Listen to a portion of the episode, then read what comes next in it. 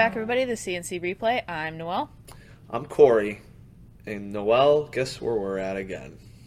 Uh, you're at church, bud. At church again. We're filming on a Wednesday, which is usually Wednesday is like the last resort for the It two is. of us. Yeah.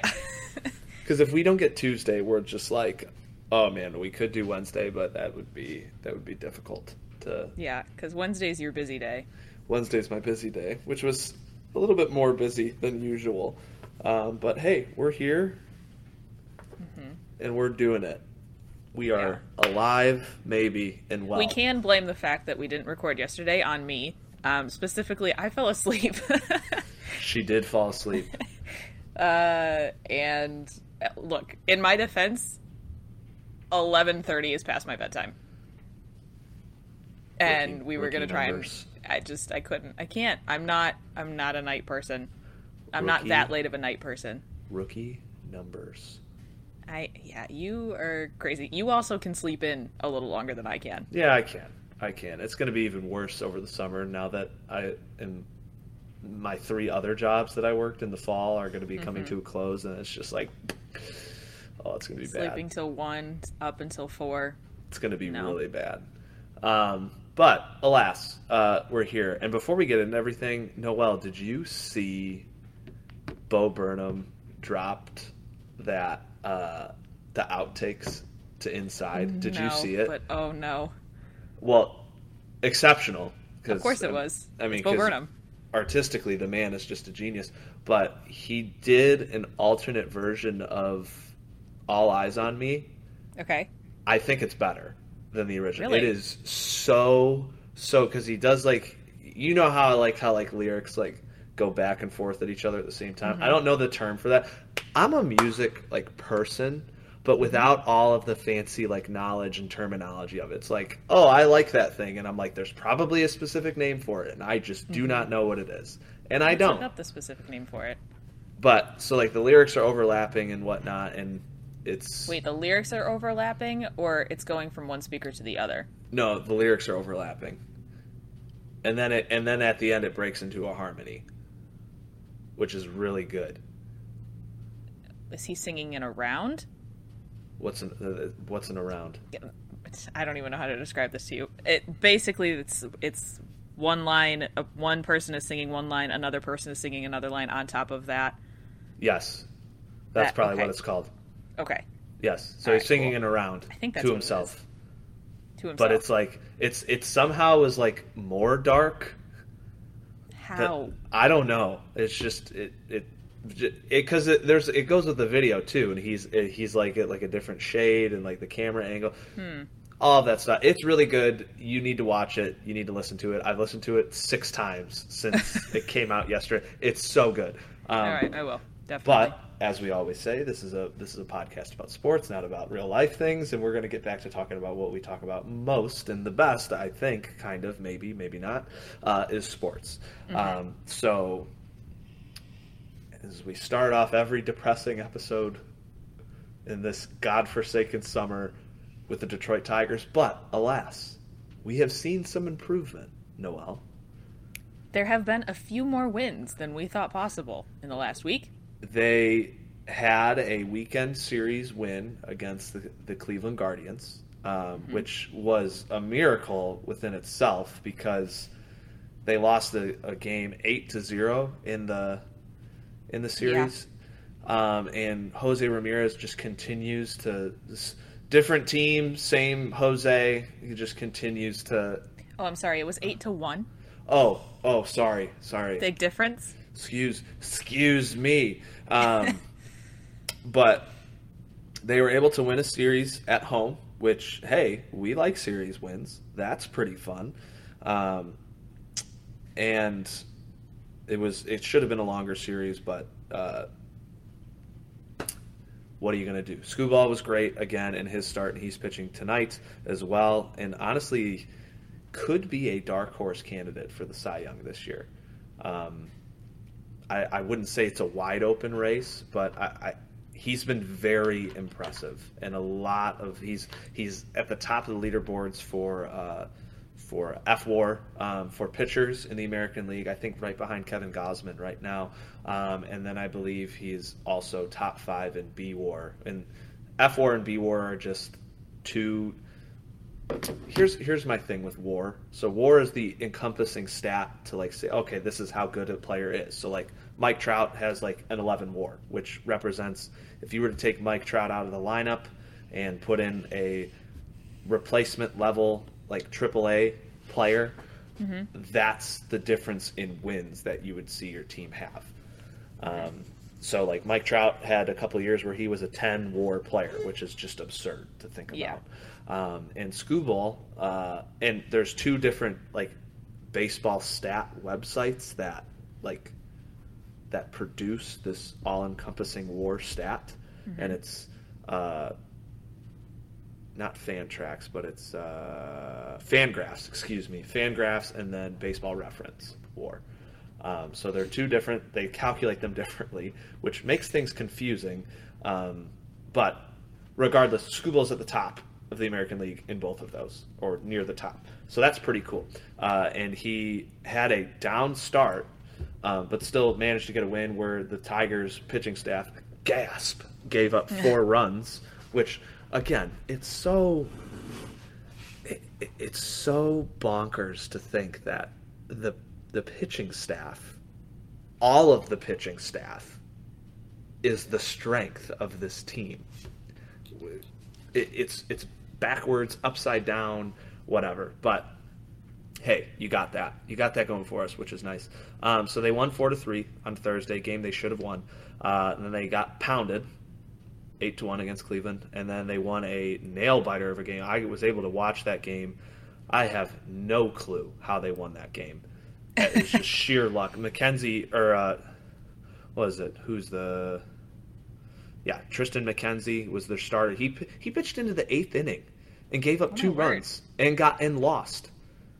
He pitched seven and two thirds of two run baseball and he lost. That that kind of stuff happens to That's us, crazy. not other teams. But yeah, bullpen came in, shut it down, and that's been the story of of wins that we've had this year. Um, and then you go into the Minnesota series, the the bats exploded, absolutely crazy.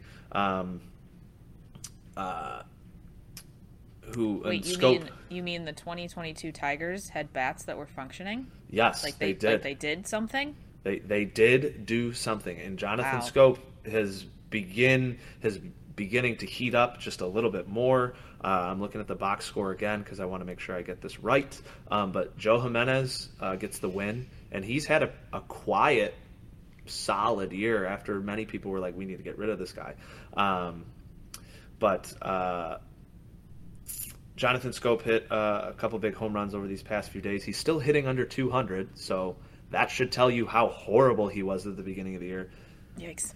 Uh, Candelario seemed to figure a few things out, but he's still hitting under 200. Uh, Torkelson has this. This has been the best stretch of baseball we have seen Spencer Torkelson play um, since he has been in the major leagues, but he is still hitting under 200. You want to know something? Mm. Harold Castro is, is currently tied for the team lead in home runs. Harold Castro notoriously does not hit home runs. I was going to say that's a sad stat for that us is, to have. That is a sad stat, but you want to know something else? Harold Castro is hitting 306. I. I. That's. I don't care. I, I, frankly, I don't care. You're hitting 306. You're going to be in the lineup, and he has forced AJ Hinch to be like. I'm the only one who's using this bat and making contact with the ball and yeah. getting on base. That I am I am the one who's doing that. Schoop starting to, but still under 200. Um, yeah, and but the fact that it's Harold Castro, like good for him, a plus for him. But the fact that it's him, it needs out to of be all of the people on this team. It needs to be Schoop. It needs to be uh, Torkelson. It needs to be Baez. It needs to be Candelario. It needs to be all of these guys. But just. It, the offense is just so inept. But now, like we've said in the past four weeks, if this offense was just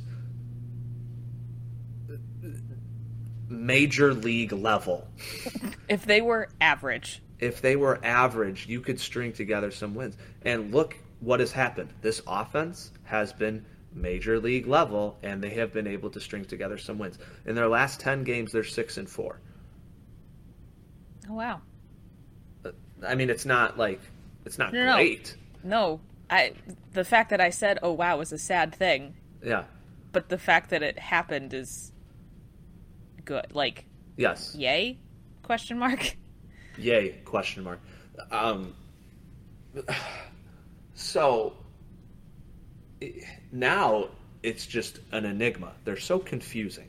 They really are because the, outside of Skubal, no no starting pitcher on this team can manage to stay healthy. Frickin' the guys that are getting replaced are getting hurt. Joey Wentz was the second pitcher in in the doubleheader yesterday, and he was pitching great, and then he leaves with an injury. Uh, Elvin Rodriguez. Do you even know who Elvin Rodriguez is? I do not. Okay, well, he was our starter on Sunday, and he was cruising through three innings, and then he does something to his leg. He's got to get taken out of the game, and then the bullpen just continues to shut down everybody. Our, our backups to the backups are getting hurt. What, what are we? What are we doing here? What are we doing? I just, I don't, I don't get it. I don't understand. I don't understand. But yet, it's, dudes just keep chugging along. Um, another bright spot I want to pull up, and I thought his diagnosis on uh, the broadcast on Sunday was very interesting. Alex Lange has been incredible this year. One of the strongest arms out of the bullpen, and nobody talks about him. And they talked about his. Uh, I'm going to look it up to make sure I get it right. Um, but everybody, or all these good pitchers, usually have staying power. Um, they usually have a pretty dominant like fastball. Um, Alex Lange does not, and it, I think his four seam fastball was used at like less than twenty percent of of his pitches. Um, and I want to remember. Uh, no, no, no, not Fangraph Statcast. I should have looked this up, but I just thought of it now. Um, but he has gone away from his fastball uh, and has used his. Um, let's see. I want. I'm looking at Statcast, which, by the way, Statcast uh, for pitchers is incredible. It is absolutely great. He's probably got one of the best curveballs in Major League Baseball right now for a reliever, I would say. Um, and he has been using that uh, 48% of the time. His fastball, his fastball usage is down to about under 10% Wow. from last year. So this is last year. Th- this is the dynamic. Last year, Alex Lange used his fastball 45% of the time. This year, it's down to 10. His sinker What- isn't. His sinker what is would cause it to shift so much? uh, it, it, it gets destroyed.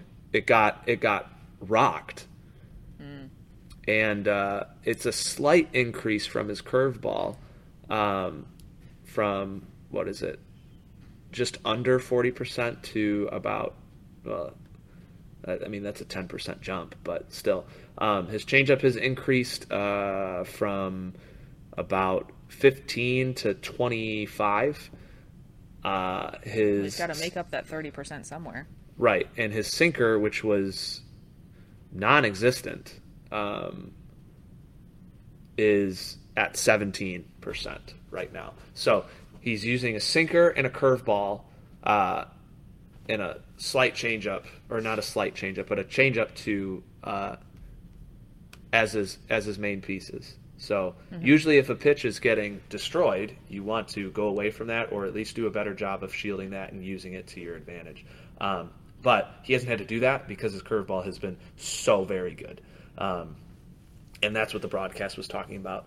And uh, I talk about this guy a lot too. Foolish uh, baseball. He does like the stats, like stat info, like uh, videos on on. Um, YouTube, he talked about Corbin Burnes, who is turned himself into one of the best pitchers in the National League, um, and it talked about how he went away from his fastball usage and he developed a uh, cutter uh, cutter sinker as his main fastball pitch, so to speak. So, and he was talking about how the peripherals of that pitch, um, it had good spin rate, it had good velocity, um, but it still was getting just destroyed. And he talked about how much like a fastball drops, because if it drops a little bit, then or if it drops like 15 degrees. I don't know what the exact terminology was, but he used Justin Verlander, and this is not why I'm pulling this up. Don't don't think Are anything. you sure? Yes, he's used Justin. He used Justin Verlander's fastball because Justin Verlander has a, also a very high spin rate for his fastball, but his fastball does not drop as much as uh, Corbin Burnes did. Same spin rate, same backspin to uh, to uh, you know fool hitters, so to speak, but hitters catch up with the ball because they anticipate where it's going to fall in the strike zone. So obviously, if a ball's coming up, uh, why am I showing you on the camera? I don't know, but I don't if, know either. if the ball is coming from you know the top of the mound, um, it's going to be thrown at a down angle, and then it's also going to be taken down by gravity, and the spin rate kind of keeps that pull from gravity. So it allows you to combat you know gravitational forces. Um, but still it has a natural drop. So Verlander's was like in like the low like five percent or something like that of drop of where it should be, and then Corbin Burnes was in the sixteen or fifteen to sixteen. This is this is the summary of that video or that section of that video. So to put it back to our main man Lange, um, that could have been his issue because I, he throws pretty hard. He throws mid to high ninety, or I'd, I'm not going to say high. He throws mid nineties. Okay, so that's that's pretty hard for a reliever, um, and what you would want from a guy coming out of the pen. Um, but the fastball naturally drops at a pace that hitters are be, are going to be able to catch up with it. So you can either figure out a way to not get that drop to happen, or you can rely on a different pitch. Corbin Burnes relied on a different pitch with different movement, and Alex Lange just went to a completely different pitch entirely, throwing his curveball the majority of the time, and that curveball is nasty. So, super awesome to see him improve, mix in a couple different pitches, and then, honestly, in maybe even a, a bit revolutionary, kind of abandon the fastball. Because it, for every pitcher needs a four seam fastball in mm-hmm. some shape or form, but to only throw it ten percent of the time, that's crazy. That's absolutely crazy. Um, so, but I guess he's got a sink. He's got a sink fastball too. That's got natural movement. So I guess whatever. Um, but still, four seam fastball needs to be in any pitcher's repertoire. Um, I went off on a tangent.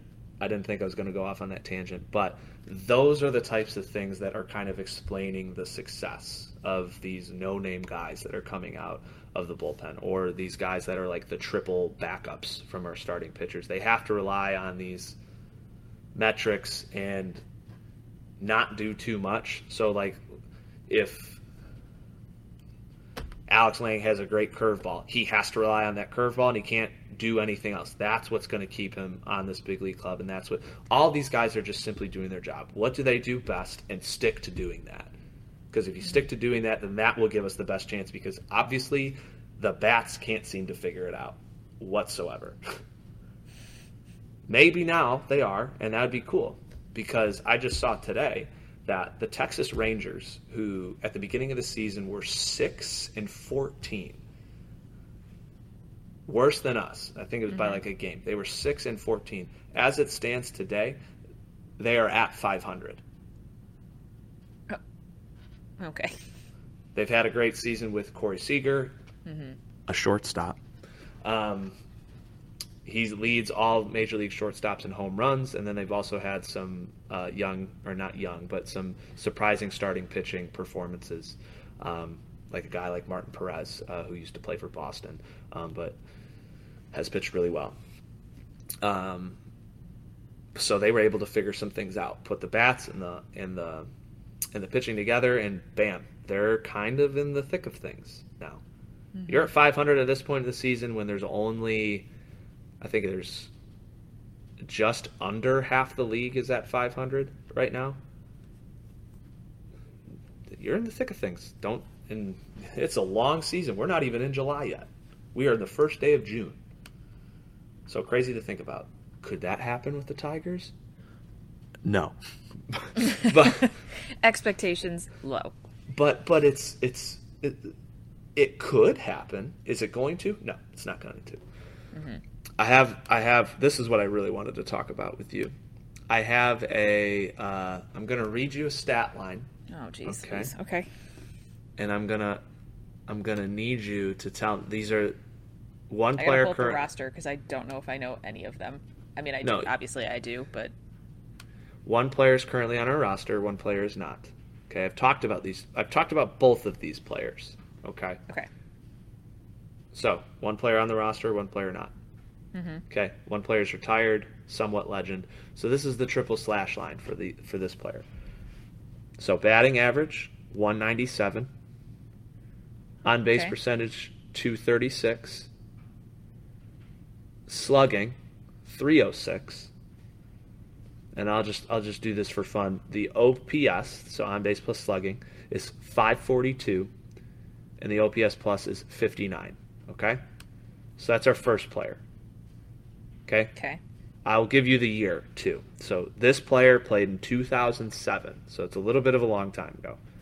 Okay, but you're gonna have to know that I will not be getting that one, even if you fine. talked about them. I will not. Okay. That's fine.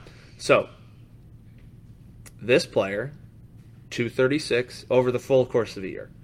236 average, mm-hmm. 312 on base percentage, 376 slugging, 688 OPS, and then 79 OPS plus. Okay. Who okay. are the, who are these players? These are at comparable years, so they mm-hmm. they are basically at the same age.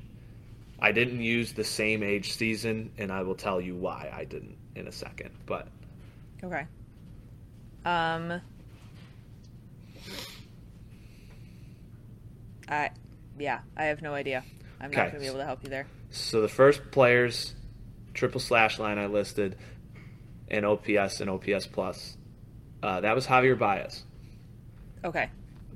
Batting under 200 on base percentage under 250 and a mm-hmm. slugging percentage that should be his on base percentage and an OPS that is uh, about 200 and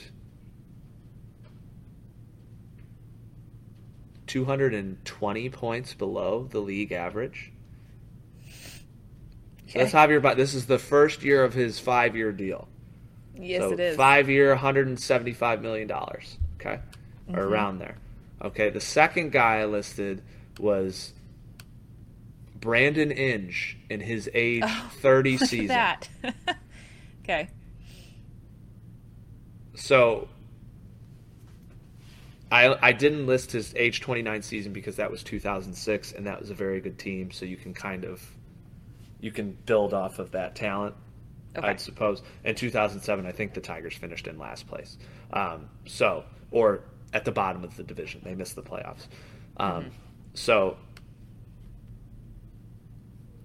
Brandon Inge at one year older, uh, who is known for being a defensive wizard, but just not a very good offensive player, um, uh, has almost like exponentially better offensive statistics than Javier Baez does right now. And I want to I want to say this: uh, Brandon Inge had 150 strikeouts in 2007. Um, in how many games played? How many games is that? Uh, 150. He had a, a strikeout a game, so he had a strikeout in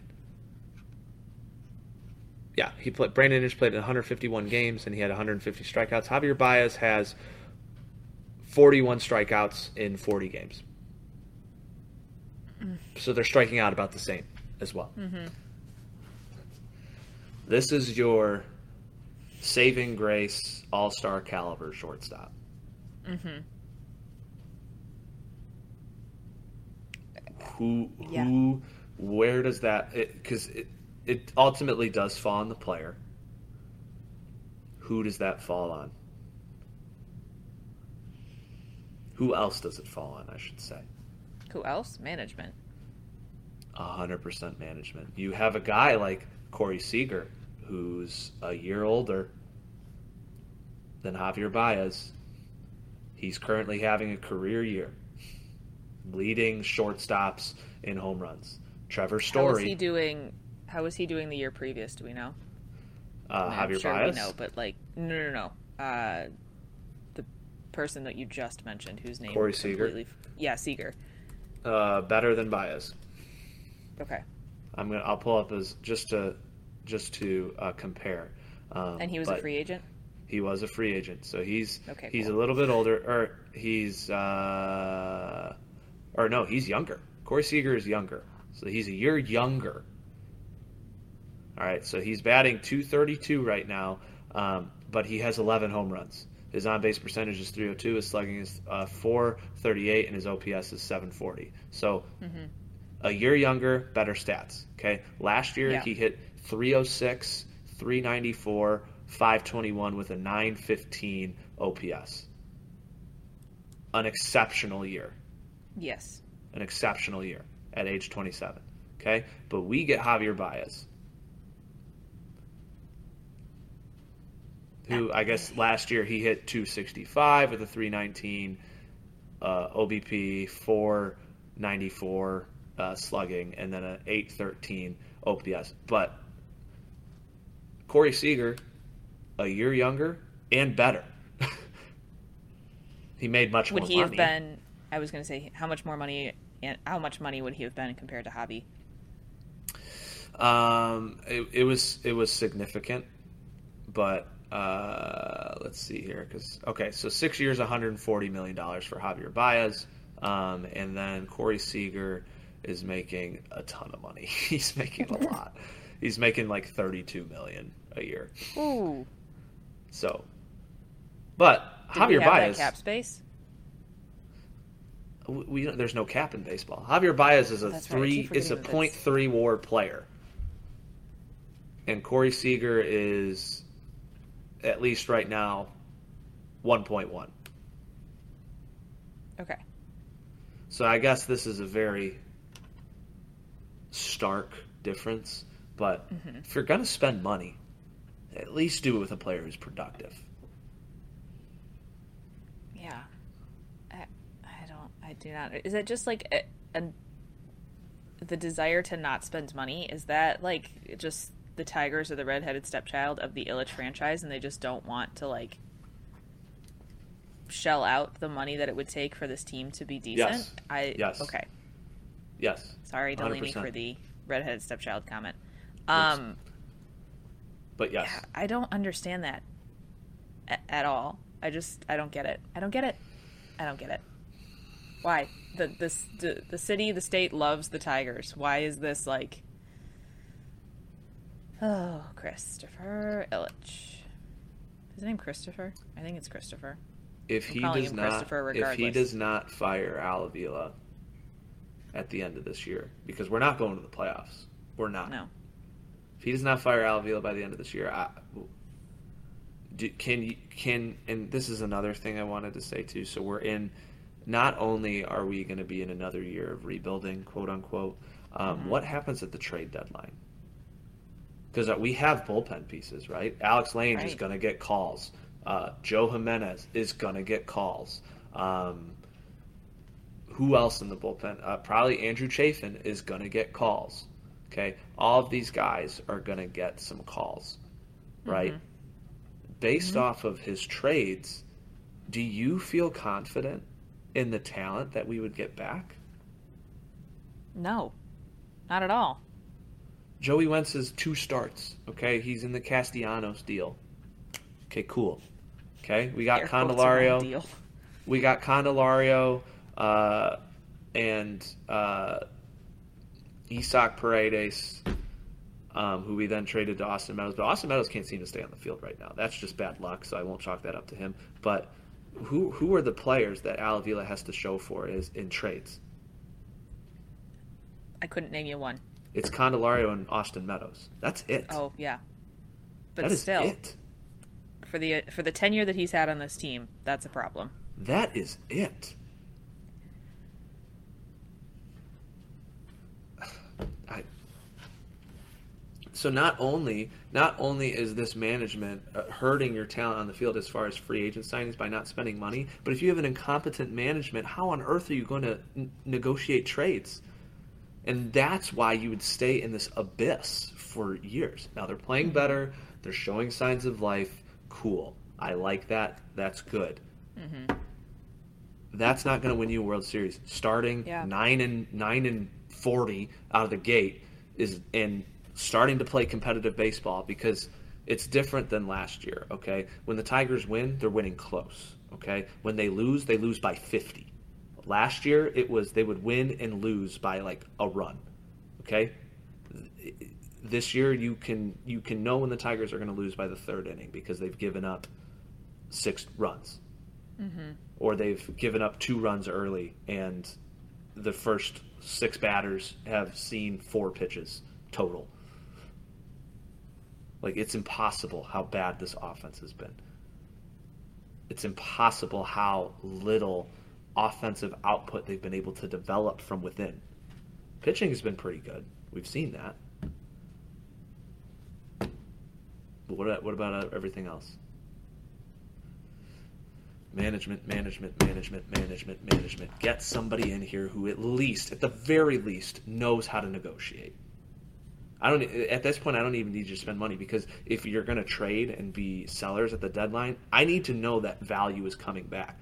I am expecting nothing in return with Al Avila at the helm. but I can't get too upset because there's been some bright spots. We've been able to see some success here. We're beating some division rivals, and we have a very good chance to win a series against the first place team uh, in our division after a series of five games, which is cool. We love to see it, um, but might be too little, too late. Right. I'm sorry, but all right. I can't. I can't.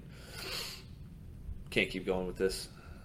Talked a lot. I thought I got to the 10 minute mark, and I was like, "Huh, I think I'm running out of things to talk about with the Tigers." And then we get to 30 every time. Every time.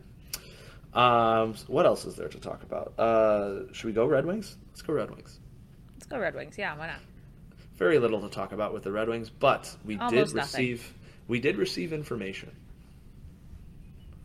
We did, yes. Um, really, the only thing was just a headline that was uh, Barry Trotz has officially interviewed, taken an interview with the Red Wings. So that's a that that was the entire news article. Big deal.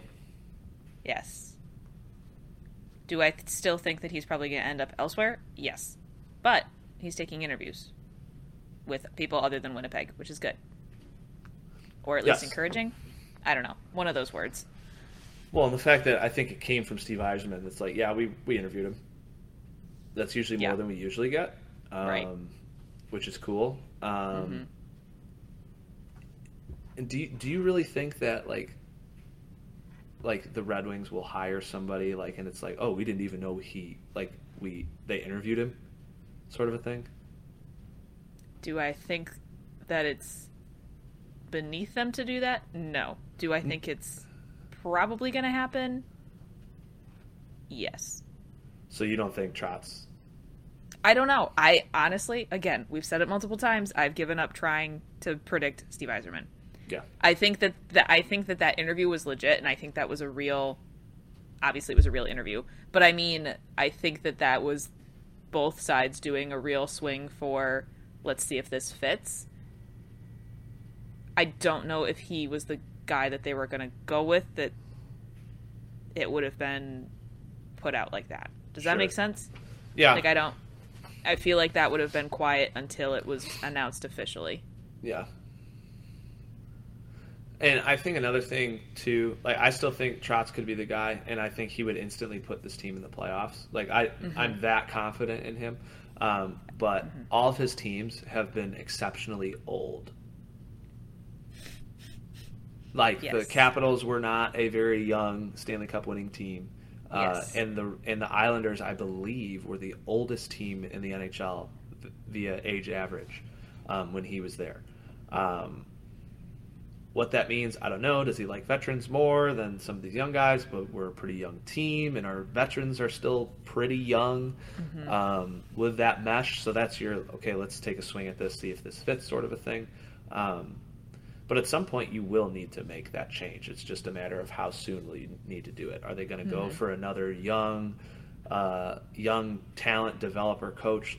Not saying like he's the same style as Blashill, but like a Blashill who has been known for his development of young players. Do they go that route? I don't know. I would think no. I'd think they'd want somebody That's more also like established. um, but I mean, I don't know who you'd get because I think Tortorella would be horrible. Uh, he's not even in the would- running, Yeah. um, nor should he be. Um, but would a legendary coach rustle some feathers as he came in? Yes. Is that what this young team needs? I, I would. I would hope because I don't want. I don't want this team to be babied either. I don't think Mm-hmm. they are. I don't think Yzerman is going to. But also, you Mm-hmm. need to find like the right time of maturity. Mm-hmm. So, I don't know. Those are my initial thoughts. So maybe I'm not as gung ho as I was about it, but also like sometimes you just need to get over it. I guess. Yeah. Yeah. I think I think those are fair statements. I think I would agree with almost all of them. Cool. And that's it for the Red Wings.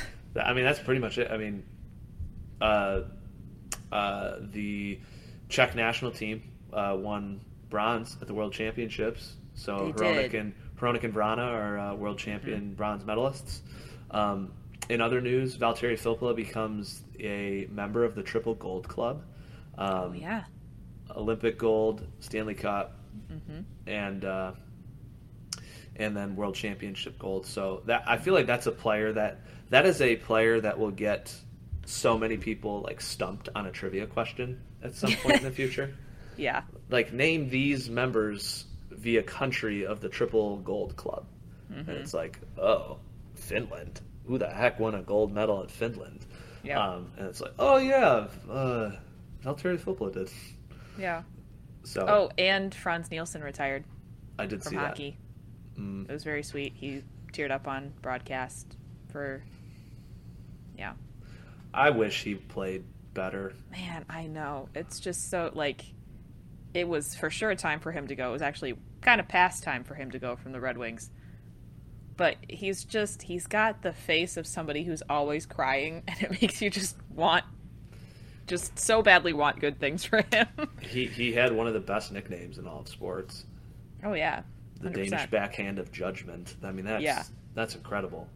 That's like that sounds like a metal band.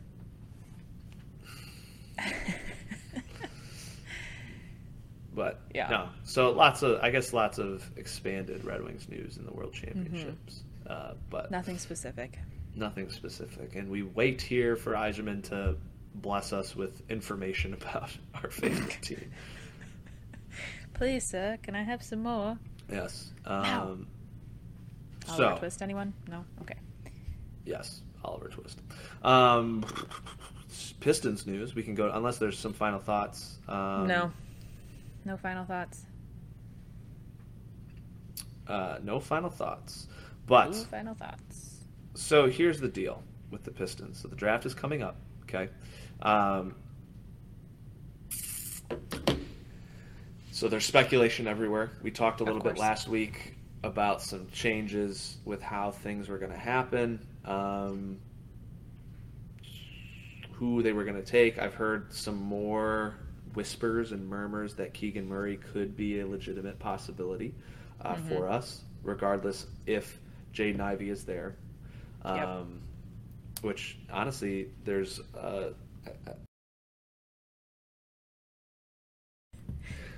technical difficulties, but alas. Um, NBA Twitter talking about Jaden Ivey should be ranked higher on most draft boards, so he may or may not be available to the Pistons uh, at uh, what we have five or six. We have five. Okay, so we're at five. So possibility he could go to the top top four. Um, mm-hmm. because he draws comparisons to Ja Morant, and I don't know if you know this, Ja Morant, very good. Um, mm-hmm and uh, very athletic player, which kind of we need more athletes. Um, the never-ending trade speculation of of uh, Jerami Grant. Where's he going to go? Um, mm-hmm. I'm not going to report on any of that because this is all speculation, and there's a lot of speculation on NBA Twitter. I've learned uh, very much so, um, but some real things. Uh, that I have seen, uh, the Pistons are interested in two centers in this offseason. Number one is Mitchell Robinson from the New York Knicks, who was a uh, rotational center, but a guy who's looking or who's look, getting some good looks because he's 24 years old uh, and could develop into a everyday uh, player at the five. Number two, DeAndre Ayton out of Phoenix. So he's very dynamic center um, and will not be staying at or in Phoenix because there is seems to be some drama in that locker room with uh, their head coach and him. Mm. And how he was not happy, how he didn't get a deal, max contract, all of this stuff. So he will be on the move, and the Pistons seem like the most likely fit. Um, I have two thoughts. Number one, for Mitchell Robinson, very unproven. Um, but who was the last unproven player that the Pistons signed and ended up being a pretty good player for them? Uh, Bagley. Uh, Bagley was a trade, but um, uh, oh, he was a trade. Yes, right. But I yes, that is an acceptable answer. So the last player the Pistons signed and ended up being pretty good. Mm. Young, younger, unproven. Uh, did they sign Saddiq Bey? No, Saddiq Bey. I really have Jerami Grant. Just, thank you. Oh, okay. Jerami Grant. So he was unproven, was given Yikes. a shot, he was given an opportunity, and he played, and he honestly played like an all star. That is not a that is not a uh, ridiculous statement. Um, so there's a potential there. I'm not saying he'll be a superstar, but we definitely need another center. So how are we going to do this? He'd mm-hmm. be the cheaper option, more unproven, and um, would be, I guess, safer as far as like how you're developing along the rebuild. DeAndre Ayton, on the other hand, would require a lot of money. Okay. Yep. He would take up a big chunk of your payroll, um, but he would be the closest thing that you would have to a star player, not named Cade Cunningham, Saddiq Bey. If you can even, I mean, I'd consider Saddiq Bey pretty close to a star, but DeAndre Ayton is pretty close to a star player. Um, and then you'd say, okay, we're going to do this. We're going to compete in the East. That is a move that that would do. But if he flops by not being around this great team, this great star power, then you're locked into a long-term deal. So there's a little bit more risk there. But it shows fans and and and the players like, hey, we're going for it at the very least. Mm-hmm. So, mm-hmm. of those two, they both have their trade-offs. Personally, I would like. Uh, uh, I would like the uh, the idea of Ayton um, in Detroit um, because you need another dynamic player. He is that right now. He's a proven NBA player, and you've already have some talent that you're beginning to mix in um, that could help um, further his development as well because um, he's still fairly young as well. I believe he's early 20s. I think he's younger than Mitchell as well. Um, so I would like that. I don't think uh, he would be a guy that would just, after getting out under the spotlight of Chris Paul or or that great supporting cast that the Phoenix Suns have, um, I don't think he would like completely flounder. I don't necessarily think he would ha- share the same success, but I think he would still be a very solid player, and honestly, probably the best center that we would have on the roster. Um, so those are my thoughts, and simply, I just don't know enough about Mitchell Stevens, or Sure. um, to to make to make an assessment. Um, or not Mitchell Stevens, he's the Red Wings player. Mitchell Robinson, excuse me. Um, so those are my thoughts with that. Those are the speculation, and then if the Pistons, um, I think sign a center, I don't think they would. May, maybe they would draft a four. I don't. I don't know what they would do uh, because then you'd have Bagley, you would have Olynyk. I guess just for this year, I don't think a draft pick would really mess with that um, too much because you'd have an expiring contract or you could trade somebody. Um, but I- may, maybe that means you trade a guy like Jerami Grant if you sign if you sign somebody like that, um, and then have his spot be filled in by your draft pick. I don't know, but just some interesting thoughts. I personally would like DeAndre Ayton. Um, obviously, wouldn't be um, upset with Mitchell Robinson either because the Mavericks are looking at him as well, and the Mavericks are looking to take that next step um, as a uh, as a Western Conference contender. Um, so that's pretty cool. Um, and if usually other teams are looking at players, uh, then you want to pay attention to that. So Alrighty. It's all for the Pistons, right? that's all for the Pistons. That's all that I have. Okay. Uh, did we want to talk about the defensive lineman that was picked up? Yes, um, Lions uh, picked up a uh, defensive lineman on the waiver wire. I think is John Kaminsky, um, Yes. uh, and a lot of the NFL pundits, including Field or Field Yates, uh, were saying that the Lions were in deep competition. There was, I think, six or seven other teams that put in a waiver claim for this guy. Um, Wow. So at the very least, and a few of those teams, like Commanders, close to the play. No, I don't want to say close to the playoffs. Let's let's pump the brakes there. Um, but I believe the Colts were looking at him.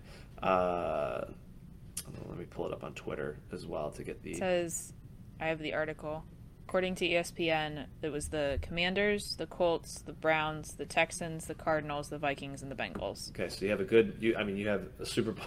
You have an AFC champion looking at him, trying to add Right. him, uh, and then you have three other playoff teams right there as well, um, looking to add this guy. So at the very least, the Lions. Um, if he doesn't, I think even the article says that if he doesn't work out, uh, that there are people that would be willing to take a flyer on him. Um, so cool. I, I mean, like it's just Why a not? very minimal risk roster move, um, but you pick up a waiver, you get a waiver claim, and then maybe you get an extra pick out of it, whatever that looks Mhm. like. That's kind of cool. So I don't know. I mean, it, this is this is the horrible part of this pod running this podcast right now when the Tigers are bad because we're just waiting for more news to happen, and uh, a lot of it's just speculation, or we talk about uh, waiver wire pickups for the Detroit Lions. So, Yep.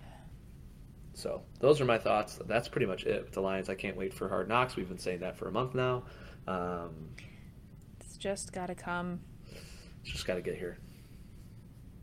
It's got to get here fast. Alrighty. Short one today, Short one. but we really only have one team to talk about, and they're no fun, so Don't get me started. you already had a half hour. I know. Alrighty, folks. Thanks so much for listening to the CNC replay. We thank you for listening. Uh, give us a like and a follow on all the socials, and tell a friend. We will see you all next week. Deuces. Hey everybody, this is Noël. Thank you so much for listening to this episode of the CNC replay. Please subscribe and rate us five stars as it really helps us out. And give us a follow on Instagram and Twitter at CNC Sports Pod. We'll see you next week.